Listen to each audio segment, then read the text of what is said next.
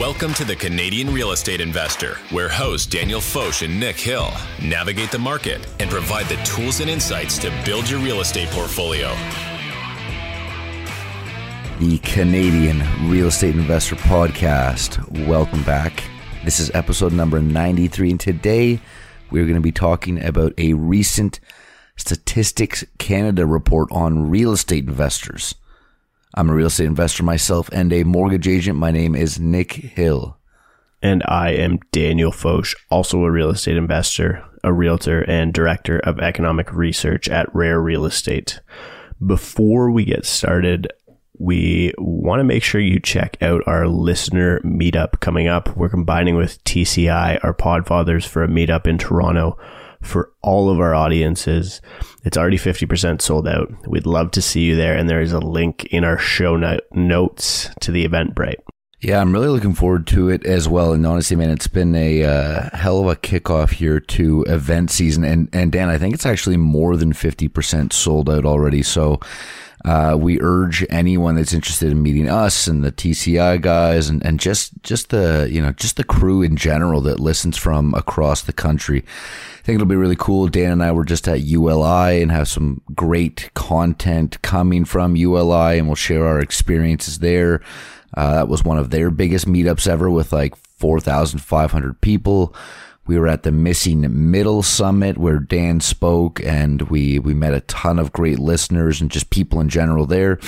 And then I think Dan, you are, you're just backing out today, unfortunately, but I think I'm going to try to make it to the Go Real Summit at, uh, the Shangri-La fancy, which, uh, one of your major, I don't know, uh, what's the word I'm looking favorite for here? Speakers. Favorite speakers. I was look, I was trying to find a better word than favorite speaker, but Mr. Jon Love will be, um, you know, telling the the audience what he thinks is going on. Dan, who's Jon Love again?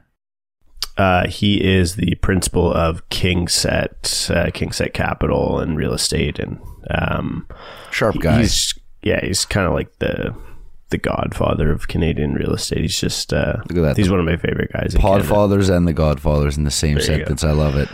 Yeah, we saw a lot of our listeners going out to the multifamily conference as well, which happened over the most recent weekend. We didn't get to make it to that one, but but yeah, I'm I'm enjoying all the events. Um, but definitely, I think as a result of it, kind of fighting burnout a little bit as well. And and speaking of burnout, we're actually recording this episode at 5 a.m. for all of you. Literally 5 a.m. on the dot. I've been up since 4:30, and you know we really do go to great lengths to put on this show for our listeners, and we don't miss a beat. We don't miss a day. Yeah, and all that we ask is that they hit the share button and send this episode to a single friend. Like a like a person who's single. Why does the friend have to be single? Why is this episode like? Why are you bringing dating into this? No, like just just one of them, like one single friend. Oh, okay. Okay, I get it. Imagine that if everyone listening right now just sent this episode to just one friend, our audience would essentially double instantly. That's, you know, a 100% return immediately. There you have it, folks. The power rests in your hands to give Nick and I an instant 100% ROI. and in return, do you like that pun? In return, we'll give you this episode. Sounds like a pretty good deal to me. Anyways, on that note, let's get into the episode here. So, this is from Statistics Canada. It is a very interesting article titled A Profile of Residential Real Estate Investors. When Dan, when you sent me this, I was like, ooh, okay. What does the government have to say about this? So, we're going to tell everybody. Yeah, it is interesting. And I find statistically, it's a very difficult thing to get a read on, and you'll see why. But um, a while back, I was at an event for Teranet, and they talked about multi-property ownership, and that's sort of like how they use or what data points they use to decide who's an investor. But we'll talk about it in a second. It might not be the best way to to measure. They also only use the data set for like five provinces, which we're going to talk about. So if your province is left out in here, we apologize. It wasn't us. It's not us. That. Yeah. And take you, it up with Stats Canada. Yeah, uh, maybe we'll have to because we have had them on the show actually, Yeah. and um, and I, I'm just curious to get an understanding if we will get a full data set at the end of this. Um, but so the report starts by saying residential properties can be owned for several reasons. usually a primary residence, but also secondary residence, which is kind of what skews this data set, but also to generate income or other investment purposes. When properties are owned by investors, they can contribute to rental housing supply. This means, you know, in a housing crisis, it can help us kind of meet that dire need for housing, but it also limits the number of, properties available to buyers who want to use it as a primary residence. Um, data from the 2021 census showed that the p- proportion of Canadian households who owned their home fell from 69% to 66.5%. This article distinguishes between investors and other types of owners to better understand what they own and the role that they play in the market.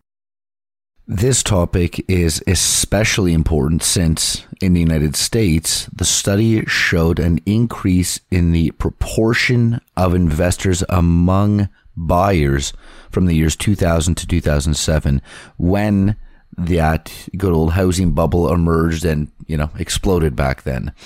These borrows then contributed considerably to the rise in delinquency rates during the 2008 2007 housing crisis had also found that an increase in the percentage of houses purchased by investors in a given area led to higher prices in that distinct market. Dan, we've seen this in Canada with certain markets skyrocketing and others remaining, you know, seemingly on a normal trend. Yeah, absolutely. And north of the border, the Bank of Canada analyzed the importance of investors defined as buyers who own multiple mortgaged properties and found an increase in the proportion of purchases by investors in Canada in the first half of 2021. Teranet made a similar observation. CMHC also investigated investors um, defined as households who own a primary residence and at least one secondary condominium unit using a survey of condominium owner households in Toronto and Vancouver, they found that 48.4% of investors in 20, 2015 stated that their secondary unit was rented, while 42% stated that they or a family member were using the unit. Yeah, I mean, that's interesting. So 48% stated that they had a secondary unit that was rented out, while 42% stated that a family member was living in there. So just because you have a rental unit, I mean, you could have son, daughter, mom, dad, grandma, grandpa, family, friend, something like that in there. It just, it almost goes back to having just that extra space that we talk about. I think we were talking a couple episodes ago about, you know, the amount of empty space, 30% across the country of households are empty, right? And then we also have yeah. the, the 5 million empty bedrooms just here in Ontario alone. Yeah, I think that that that stat also tells me that a lot of this data could be skewed by totally. parents co-signing, right? And and like if 42 and even if it's not 42%, even if maybe 42% are like oh, I have to tell CMHC that my family's living in it because maybe I got a, a, high loan to value mortgage or something like that. Because people do that. A lot of people do. Um, don't do that, by the way. But um, but a lot of people do say, oh, it's going to be a primary residence, or maybe they thought for tax purposes. Like a lot of people just don't understand exactly how real estate works. But let's say even if it was twenty five percent, to me, that tells me that this data point of people owning multiple properties as an indication that uh, it's investor behavior might not be perfectly statistically clear because a lot of it is, you know, if if a, a boomer ends up on a couple of properties, maybe one of them is owned by them and their kid, and maybe one of them's owned by them and their other kid. and it looks like they own three properties, but it's actually they own one and they're co-signing for two other ones. So almost almost subsidizing for their for their children that likely couldn't afford it themselves. But you know, we know that that does not make them quote unquote investors. But we'll get to that because I think we've got a definition of what an investor is later on here. Um, you know, so I think between this the financial systems review that we just did an episode on, put out by the Bank of Canada, and the CMHC's uh, kind of recent tweet. The narrative is getting, I don't know, a little worrisome, a little scary here. Yeah, it does seem like they're kind of walking things back, or like I find that the government agencies, like, they really try and control the narrative and not induce fear but then when something is bad, they want to be ahead of it so they can be like, "Oh, we told you so," or like, "Look at us." so anyway, so CMHC tweets this out the other day. Canadian household debt has been rising for years and is now the highest among G7 countries. Um, the second half, this part's wild. It says, just read, read the second half if you in, can. in 2021, household debt exceeded the size of the economy. I'm gonna I'm gonna pause for a second there and read that sentence again because this is really wild. In 2021, household debt exceeded the size of the Canadian economy, with three quarters of the debt tied up in mortgages. And and maybe we should um, jump back to review those three because there was three paragraphs from the Bank of Canada's financial system review on the website, like where they summarize it, that were just it, to me it perfectly communicates how much the narrative has changed among reporting agencies and and the BOC. So maybe we should read that before we get back to the Statistics Canada report because the Statistics Canada report is referencing how how the BOC um, has acknowledged the these problems. For sure, we gotta we gotta eh, explain it. But I do want to say that you have you don't just have you don't say three sentences in here. You say three really damning paragraphs. So I just wanted to make that uh, wanted to make that here. The first of the three damning paragraphs that we're going to be going over is um, again, this is all from the Bank of Canada's financial system review, which we just did an episode on. In light of higher borrowing costs, the Bank of Canada is more concerned than it was last year about the ability of households to service their debt. More households are expected to face financial pressures in the coming years as their mortgages are renewed. The decline in house prices has also reduced homeowner equity and some signs of financial stress, particularly among recent homebuyers, are beginning to appear. So, a large negative shock, such as a severe global recession with significant unemployment that further depresses house prices, could increase loan defaults among households.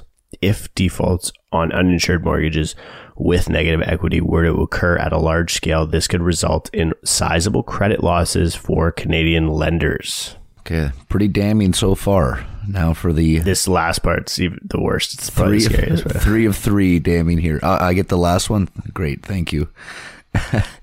Elevated funding costs and persistent periods of stress can reduce the capacity of the banking sector to provide market liquidity. So essentially, things get worse in the economy, puts stress on the bank, and now they aren't as liquid, which is not a good thing for a bank. This liquidity is crucial to financial stability, given the growing importance of non bank financial intermediaries such as asset managers and their reliance on fixed income liquidity.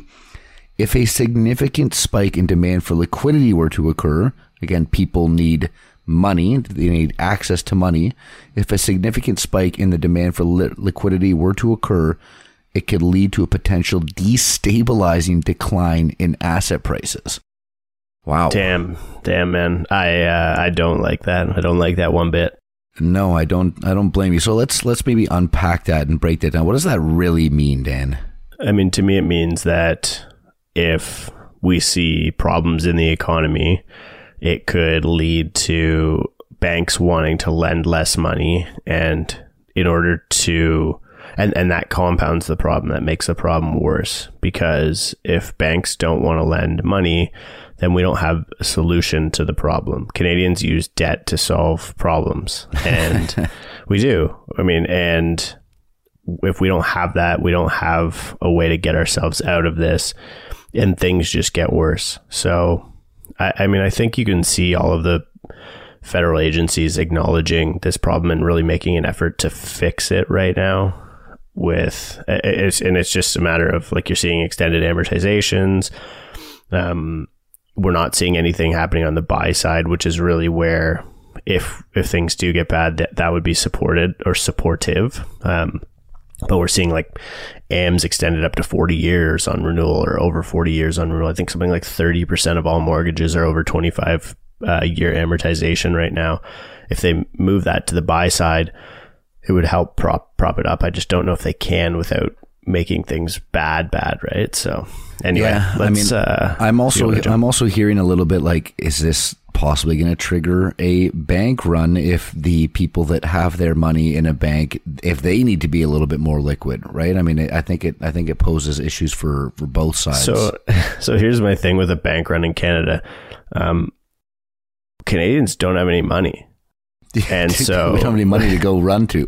yeah, like so. What like what cash are we going to take out of? I mean, it's not that we don't have any money, but like when you hear oh the excess savings and all this stuff, it's like we don't. It's not like in the U.S. Like we just don't have that much cash. Like excess save the savings rate increasing is like a lot of it was equity, home equity. So we there's just nothing to run. We're gonna be know, running into so- cash out our HELOCs. Yeah. so, um, anyway, let's get back to the StatCan report here because we got a lot of ground to cover. So, what is an investor? We should probably know a thing or two about that, considering we're approaching 100 Yeah, have no episodes on this show. Um, in this analysis, owners are divided into three categories investors, investor occupants, and non investors. And we'll give you the stat can proper definitions in a minute, but basically, an investor is defined as an owner who owns at least one residential property that is not being used as their pli- primary place of residence. So, if you have a cottage, you are an investor. Seems like a bit of a loose definition, no? But uh, but I- I guess let's continue. They do go on to clarify that a bit. Um, you know, the investor category thus can include, among others, secondary residence owners, landlords, short term rental owners, developers, and for profit businesses and speculators. So, more than one in five owners is an investor. For British Columbia, Manitoba, Ontario, New Brunswick, and Nova Scotia combined, CHSP data shows that a total of 21.5, 21.9% of owners, sorry, were investors in 2020. The proportion of investors was higher in Nova Scotia, over 30%, and New Brunswick at 29%, than in British Columbia, 23.3, Manitoba, 20, and Ontario, 20.2. So I don't get it. They only study those provinces? Yeah, I think we're I'm not missing sure a couple why. in there. Yeah, I'm not sure why, but that's all the data that is on here. Um, it says this article presents a detailed profile of residential real estate investors in the provinces of Nova Scotia, New Brunswick, Ontario, Manitoba, and British Columbia in 2020. It documents the demographic characters of investors, including their age, sex, and immigration status. It also looks at the geographic distribution of investors in certain provinces. The article is the second in a series of residential real estate investors produced by the Canadian Housing Statistics Program, and that's the CHSP. Yeah, so we will um, we'll go through some of the stuff from the first one as well if we have time. Um, so the key findings from this one are among the provinces studied, Nova Scotia, New Brunswick, and British Columbia had the, the highest share of out of province investors and non residence investors. And the share of in province investors owning three or more properties if housing stock ranged from 1.6% of all owners in New Brunswick to 2.9% in Ontario. Amazing. Established immigrants, those who landed before 2010, comprised a higher share of investors than their share of the provincial populations. Residents aged 55 and older represented a higher proportion of investors than their share of provincial populations. Interesting. and women represented around half of all resident investors in the five provinces, but were underrepresented among in-province investors with three or more properties. I actually have a bone to pick with this one because they they I don't know if they should use that word. Like it just uh, you'll you'll see like the data isn't really that extreme um, relative to their share of the provincial populations. Okay, let's dive into the introduction here. In recent years, there has been a growing concern about the role of residential real estate investors in Canada. So investors provide a much needed rental housing stock, but they've also been found to exacerbate price volatility and run ups. Um, you know, 2017 being a good example, 2022 being another good example, and they can limit access for first time home buyers to the market. And as house prices have increased sharply during the pandemic years, several reports indicated that investors had begun to play a more prominent role in the Canadian housing market.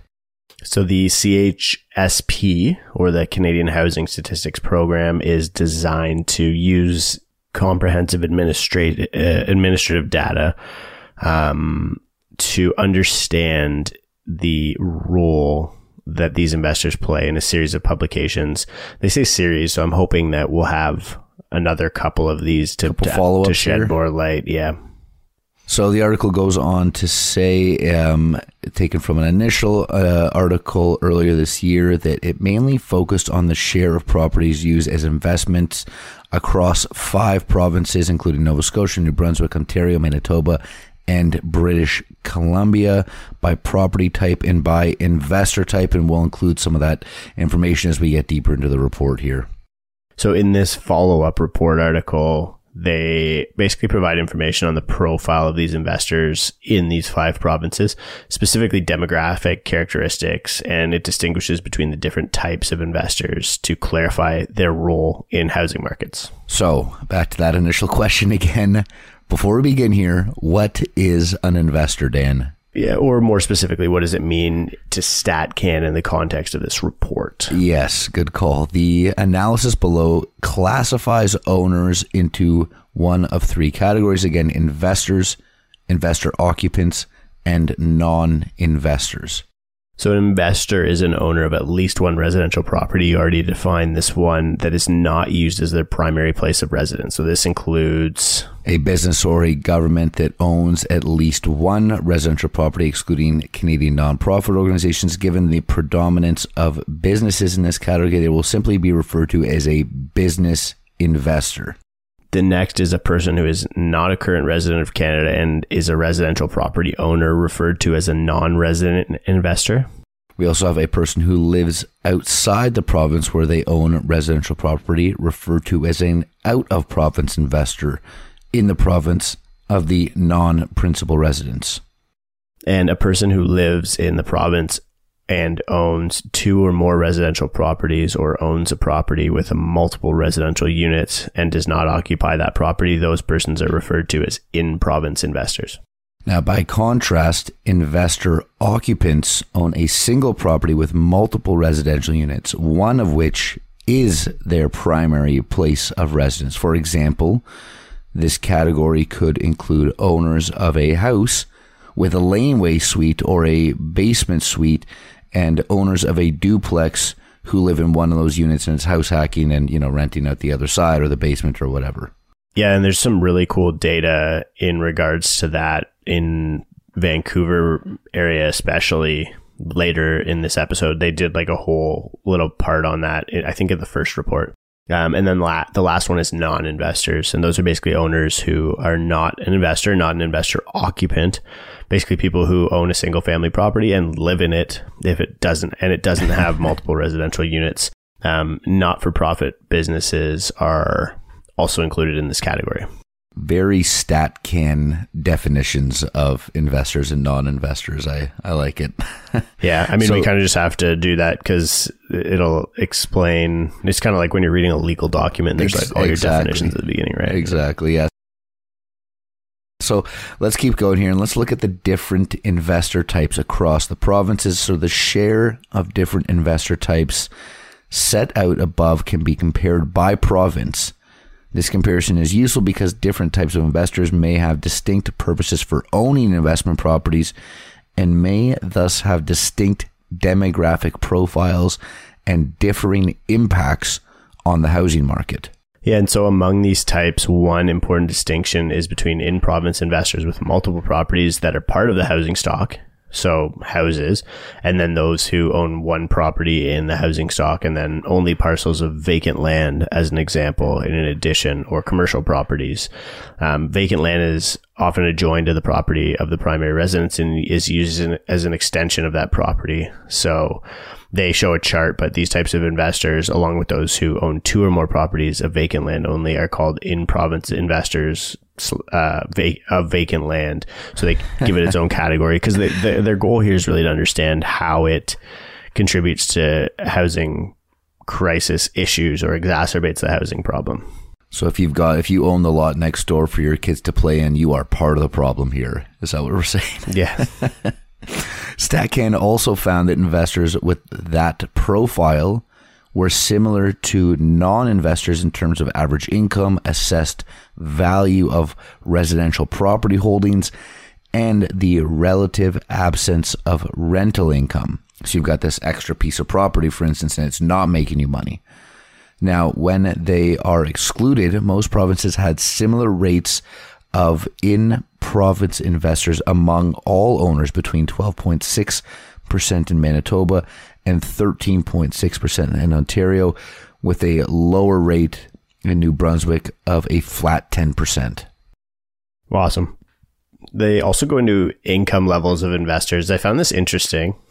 So, out of province investors had the highest average incomes in all five provinces. They show this in table one compared to with all other types of investors. Among in province investors, those with three or more residential properties had the highest income across all provinces. No surprise there. Um, you know, imagining that some of these people either needed a lot of income to buy those or are claiming a lot of income from those, followed by those with a single additional property in a different reg- region. So, um, a, a, a situation, uh, this is consistent with, you know, holding a potential uh, recreational property as an example. So people with just one extra property are um, obviously a little bit wealthier. So this is sh- again they're alluding to that there's probably a bit of a, a gap in the data, or the data is pointing to cottages rather than purely investment properties.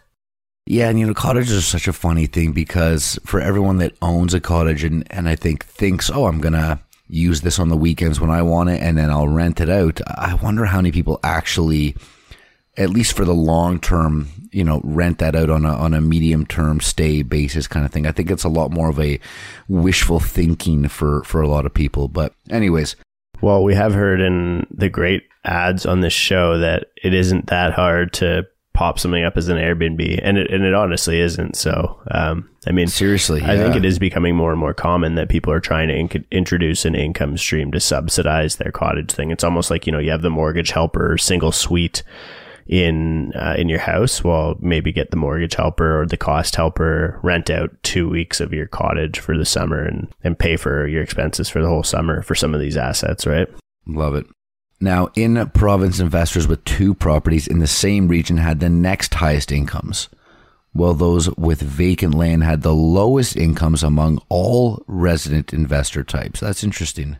In most provinces, investors who only owned vacant land in addition to their principal residence has an average incomes similar to those of non-investors and investor occupants. BC has the richest investors with an average income of 95,000 across all of the different types of investors.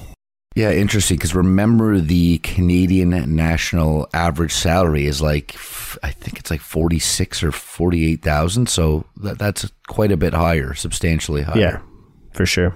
It's almost like investment contributes to a better income.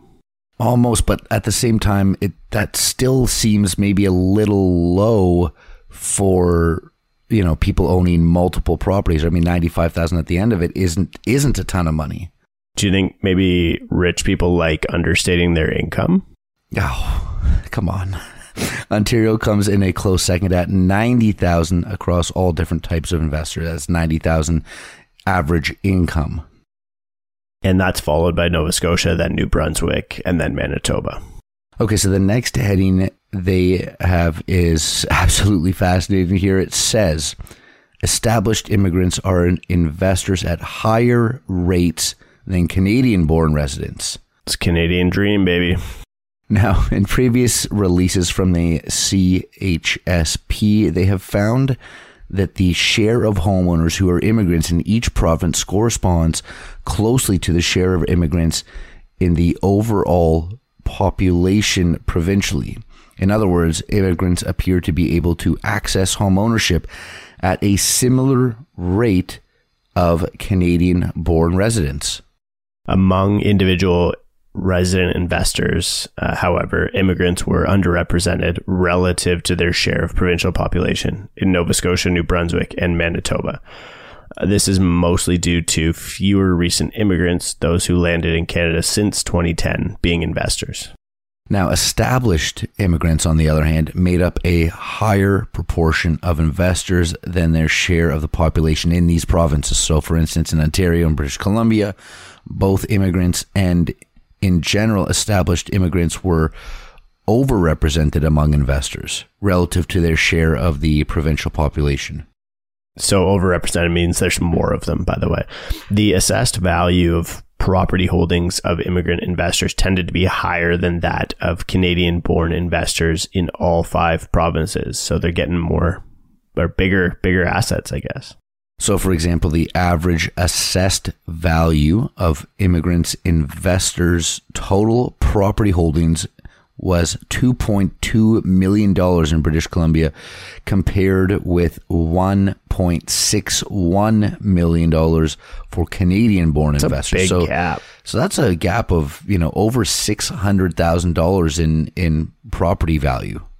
The property holdings in Ontario comparably were on average 1.29 for immigrant investors versus 890,000 for Canadian born investors in other provinces, the differences in the average value of the total property holdings was smaller in absolute terms, so they don't even provide it in the report. now, in each province, though, most of the difference was explained by the fact that immigrant investors were likely to own a primary residence in a larger census metropolitan area where assessment values tend to be higher. So they're owning larger pieces of property in better areas or in more CMA, so in you know more of our city type areas, um, and that tends to be higher than in other parts of the uh, respective provinces. So, when looking at investors with primary residences in the same um, areas, the difference in average assessed value between immigrant and Canadian born investors was smaller. So no surprise coming from the next heading here, Dan. the majority of investors are 55 and older. Oh, come on. They, you know, they don't call them boomers for nothing. Residents aged 55 years and older were overrepresented among homeowners relative to their share of population. This is consistent with the idea that purchasing a home often requires a lengthy period of time of saving and higher incomes usually associated with longer experience in the labor market. So basically, they had more time to make money and stack assets. Yeah, hold up, hold up, hold up. I just came up with something. I don't know. You tell me this. This might be good or not, but would you agree that time in the market is better than timing the market? You know what, Nick? I've never heard that one before. I suppose I would say that. Okay, well, you know, put me down as the uh, source for that one. That's another Nick Hill original, everybody. Remember we heard it first.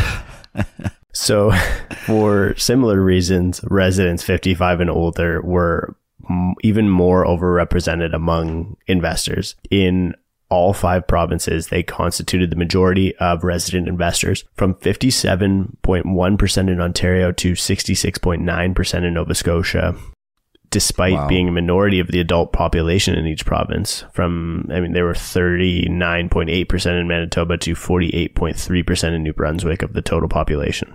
Crazy. Now, conversely, Canadians younger than 35 years old were significantly underrepresented among investors relative to their share of the adult population. If that personally hurts you as an under 35 year old, same. I'm right there with you. That's part of the problem. This underrepresentation among investors was even more pronounced than their underrepresentation among homeowners and likely occurred for similar reasons. Fewer income earning years make it more difficult to accumulate the financial capital required for home ownership and especially for real estate investments. Well, I say to that, challenge accepted. Love it. Okay, now let's talk about male and female splits that Statistics Canada has discussed among their investor reports here as well. So, for the most part, women and men constituted a similar proportion of investors in the five provinces studied here uh, among resident investors. The proportion of investors who are male ranged from 50.2% in British Columbia to 56.2% in New Brunswick. But it goes on to support the heading of this section, which we mentioned before, which says that men are overrepresented among investors with three or more properties. This indicates that there was a limited difference between men and women in the propensity to engage in real estate investment. It is notable, though, that men were overrepresented among investors with three or more properties in the housing stock. That comes directly from the StatsCan report because I'm gonna. I think we're gonna rebut that a little bit. Well, I mean, they they make the comment, but when I look at the chart, you know, quote unquote overrepresented seems to be a bit of an overstatement. And despite this, the average assessed value of investors' real estate holdings was similar actually between men and women in all of the five provinces studied.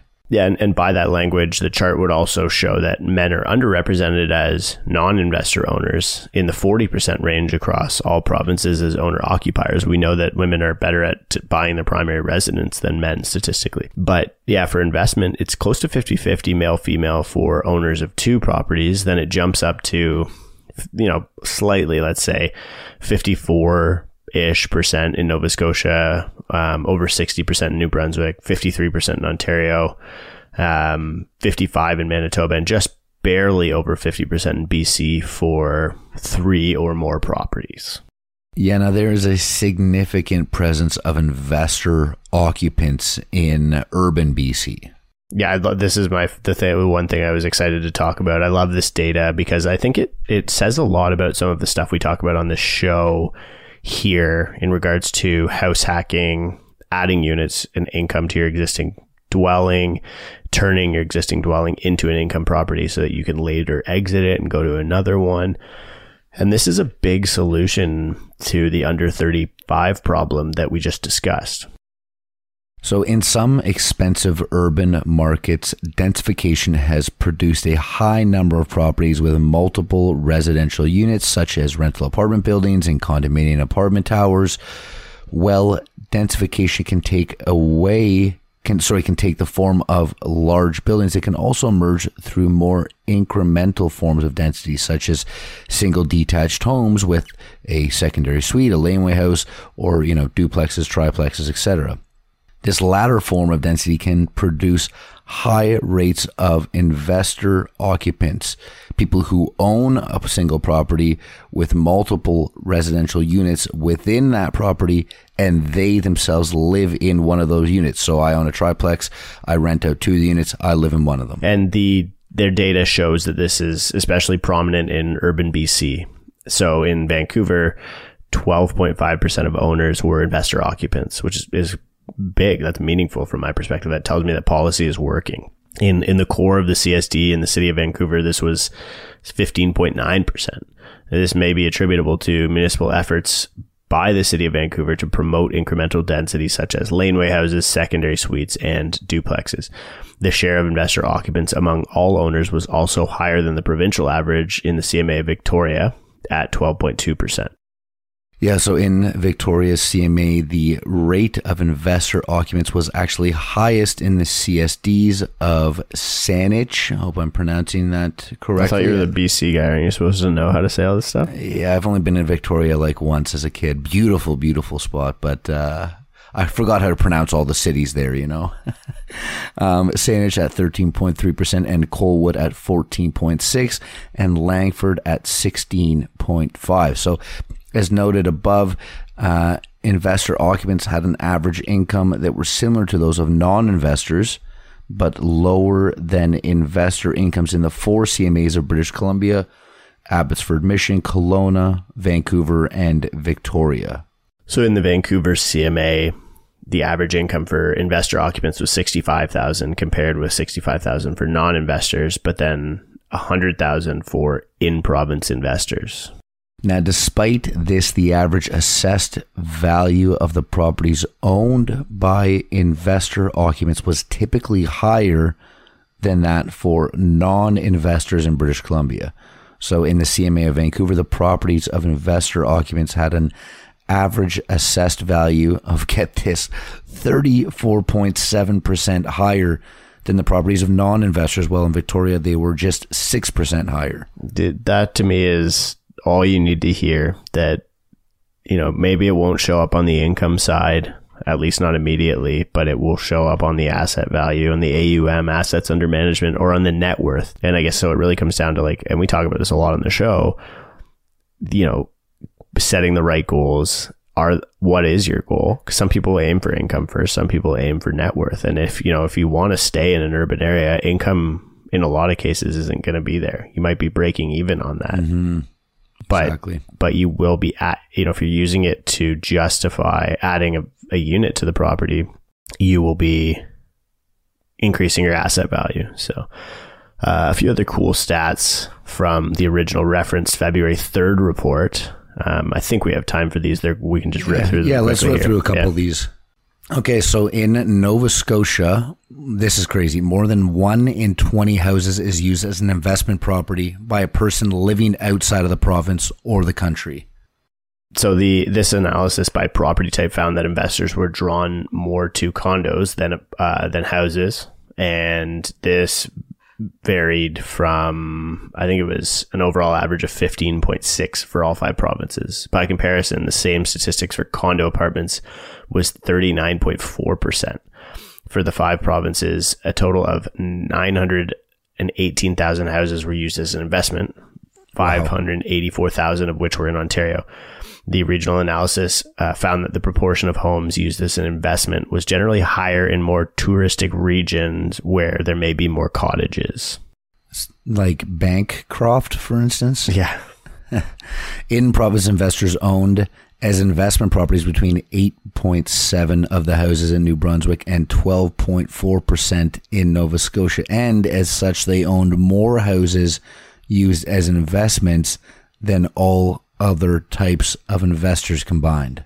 Love it. This this last one here is interesting. Condominium apartments are more popular with investors than houses. The share of condominium apartments used as an investment was higher than for houses, varying from 22.6% in New Brunswick to 41.9% in Ontario.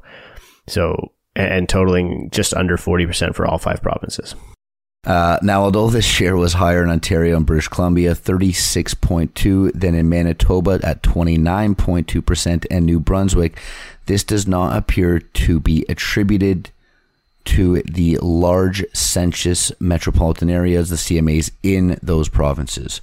So, in fact, the, the rate of condominium apartments used as investments was lower in Toronto and Vancouver than the rate uh, or than the rest of their respective provinces. So, in those cities, you're actually seeing more and more people using ownership as a, or sorry, using condos as an ownership tenure, I guess, for an, from an affordability perspective. Yeah, now in Toronto and Vancouver CMAs, investment properties were concentrated in the downtown cores. In both Toronto and Vancouver, there was a higher proportion of investment properties in the core census subdivisions in Vancouver CMA and in Greater Vancouver. So the CSD was there. That CSD was one exception, with a higher proportion of houses and condominium apartments used as investment than other CSDs in the region. This is consistent with other trends observed for Greater Vancouver. According to the 2021 census, the CSD had a higher proportion of renters. When we talk about the country moving towards a renter's economy, um, 57.3% of households in that area rent, by the way, than in the rest of the CMA. Yeah, no, I think you know the difference is is partially due to probably the the very high number of students who attend the University of British Columbia (UBC), which is located in that area. And Dan, we know this from other university towns, for instance, Kingston and Queens, that we've studied at extent, um, and you know the thirty thousand plus uh, population, student population, among other things that that kind of trans transitionally comes and goes seasonally in, in there as well. Yeah. And it, statistically, students are more likely to be renters. So that, it makes sense that that area had the highest non residence ownership rate as well, of 14.9% in, in the entire area in 2020. So What uh, what do we think about all this? Yeah, I mean, my final thoughts would be, um, you know, it's it's funny as as an investor myself, and you know, the the horrible thing is is in some circles, being a real estate investor in Canada is an amazing thing. But in other th- other circles, it has a bit of a negative connotation, and I think that just really comes from um, you know, a combination of people being naive and people being ignorant and, and thinking that investors have created a housing bubble and have created uh, a housing uh, supply shortage, etc. When really, if you look at it, the the numbers don't say that, and and really, investors actually play a key role in bringing more units to market, probably more so than just about any other facet of the population. So, you know, a slightly biased opinion, I think this paints uh, investors as a very good thing, and I also think it sheds a bit of light on you know gender and and immigration status and how those things that often get confused or lost, how they actually play a role and, and have a serious impact on on who is an investor.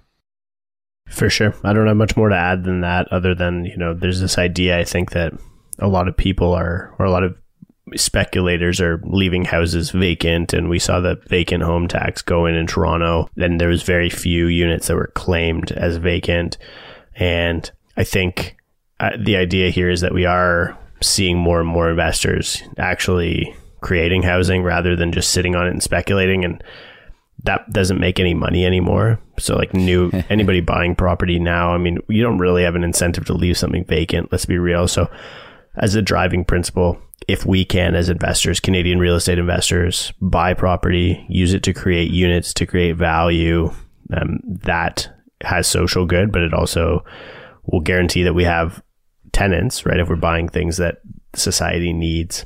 So do that yeah. and you'll do well. Love it. Awesome. Thanks so much for listening, everybody. This was our look at Statistics Canada and what they consider an investor. Hope you got a ton of value out of it. If you have any questions for Dan and I, just shoot us an email, find us on social media, and we would love to connect with you. Thanks so much, and we'll see you next time. The Canadian Real Estate Investor Podcast is for entertainment purposes only, and it is not financial advice. Nick Hill is a mortgage agent with Premier Mortgage Center and a partner in the G&H Mortgage Group. License number 10317 agent license M21004037. Daniel Foch is a real estate broker licensed with Rare Real Estate, a member of the Canadian Real Estate Association, the Toronto Real Estate Board, and the Ontario Real Estate Association.